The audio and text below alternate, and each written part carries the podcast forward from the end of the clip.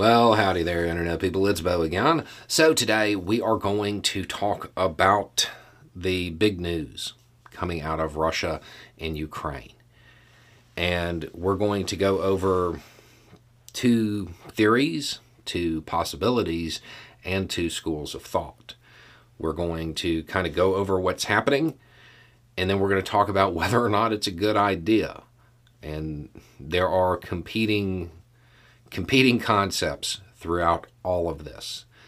Um, okay, so what is the big news in case you've missed it? Ukraine, over multiple days, has engaged in multiple hits within Russia. And within Russia, I don't mean just over the border.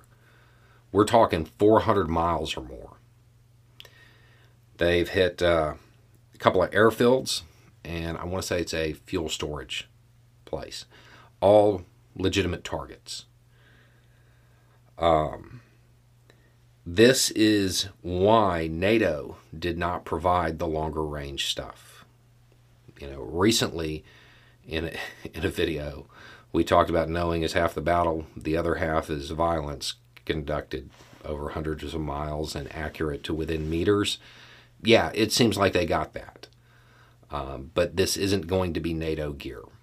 And that brings up the question what are they doing it with?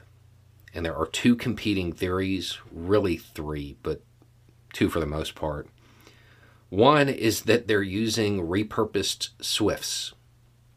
Swifts were Soviet era photography drones, for lack of a better term. Um, and the theory is that they kind of took components out that were unnecessary and replaced them with stuff that goes boom. And that's what they're using. A, another theory is that it's something that they came up with on their own, that it is locally produced. That possibility should really concern Moscow. The third theory, which is kind of a sub theory, is that basically they're just kind of using the shell from the Swift, and everything else is made in Ukraine. Okay, so that's how they're doing it, theoretically. How are they targeting it? Because they've been accurate. There are two competing theories there. One is the use of GPS satellites, tech that Americans are familiar with. The other is that they have people, whether they be sympathetic Russians or a very well trained uh, special operations team or teams inside of Russia, lasing the targets. For those not familiar with this, gross oversimplification. A laser pointer that talks to the drone as it flies in, and wherever that thing is pointed, well, that's where it's going to land and that would also explain the accuracy. Um, if I was Ukraine at this point, I would be doing everything I possibly could to make Russia believe that it was teams lasing the targets, whether or not it is. um, like at this point, I would be at the broadcasting, you know, fake radio messages to teams that don't exist and doing everything within my power to make them believe that's how. When you need mealtime inspiration, it's worth shopping Kroger, where you'll find over 30,000 mouthwatering choices that excite your inner foodie. And no matter what tasty choice you make, you'll enjoy our everyday low prices, plus extra ways to save, like digital coupons worth over $600 each week. You can also save up to $1 off per gallon at the pump with fuel points. More savings and more inspiring flavors make shopping Kroger worth it every time. Kroger, fresh for everyone. Fuel restrictions apply it's being done. Okay, so from there we go to the Russian side. What's going on there? First, they have a problem with their air defense, um, which is odd because most estimates suggested that it was up to par. It was one of the few things that even skeptics uh, believed was still functional it has huge issues. The first hit, well, that's understandable. They didn't know it was coming. Multiple hits over multiple days, and they're getting through. They're getting through Russian air defense. Um, that that's embarrassing. That is embarrassing, and it is most likely a training issue, which is really the worst case scenario for Russia. Um, if if it was an equipment failure, they could probably move equipment from areas that are less likely to have something go over them and replace the equipment. If it's a training issue, that takes longer to fix. Um, the other thing that should concern Russia is that the odds are Ukraine isn't going to go full range with these things the first few times they use them. In all likelihood, Moscow is in range. That is probably a large concern now. Um, now, we get to the big question Is this a good idea? There are two competing schools of thought, and I will go through both of them and then I'll tell you which one I'm in. The first school of thought says this is a good idea because applying pressure inside Russia through this means it requires Russia to focus attention on protecting protecting their own country rather than the invasion. It requires them to divert resources and people to to counter this. They have to have obviously they have to do something about their air defense. But then they need people looking for the teams that may or may not be lasing these targets.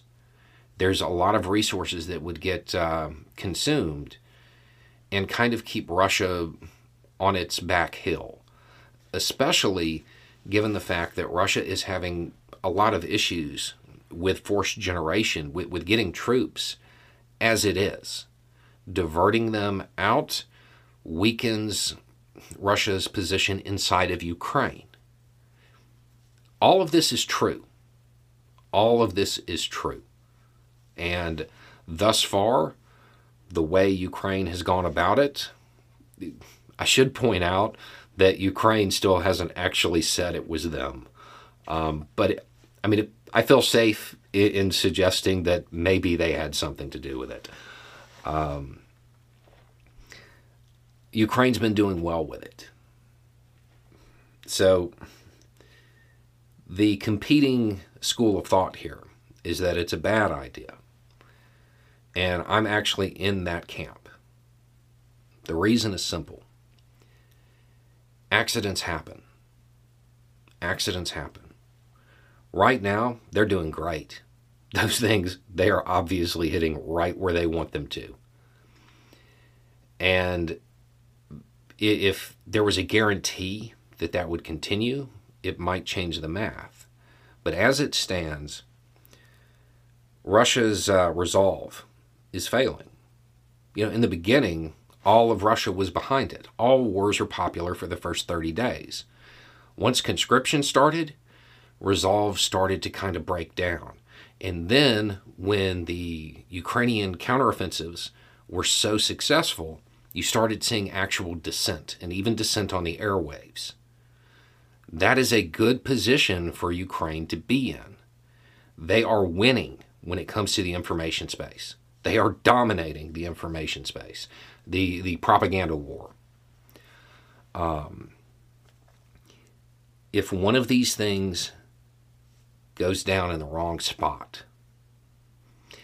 and hits something that isn't a legitimate target, all of that might change. And it could change very quickly, depending on what's hit.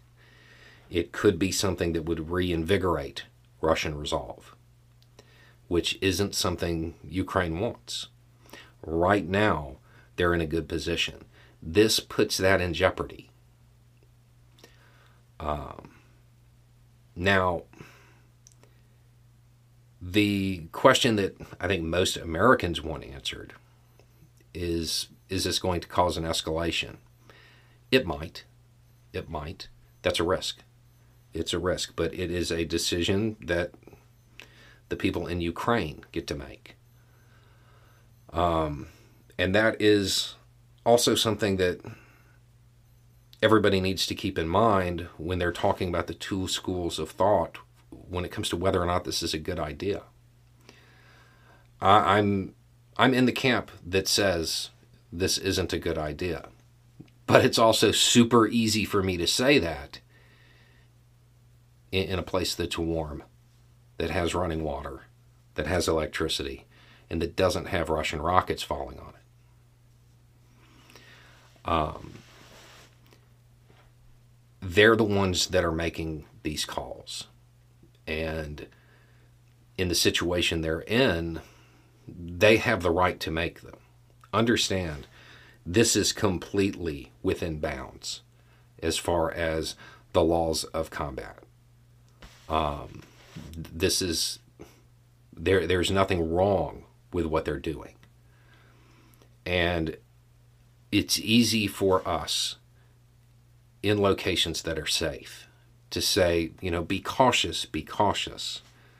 You know, they may be more anxious to put Russia on its back hill and hopefully win the war faster. And that is probably feeding into their decision. And I, I can't say that they're wrong for wanting that.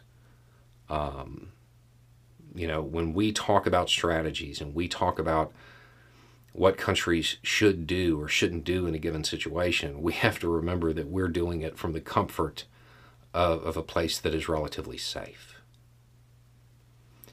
So that's what's going on. Moscow's response to the the first couple of hits was just more of the same.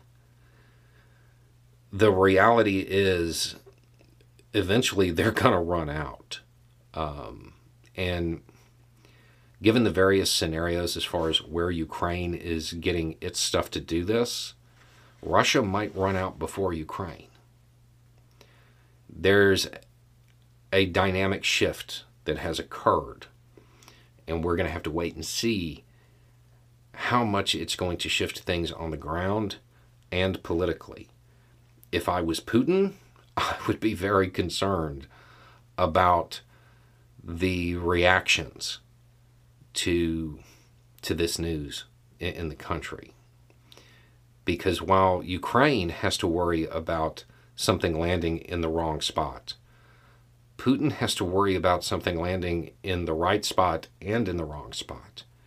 Because there's also the possibility that the local populace in Russia blames him if something goes wrong and uh, a an illegitimate target is hit.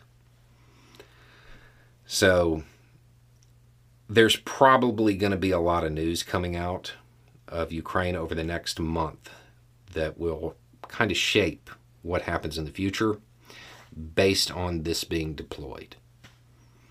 Anyway, it's just a thought. Y'all have a good day.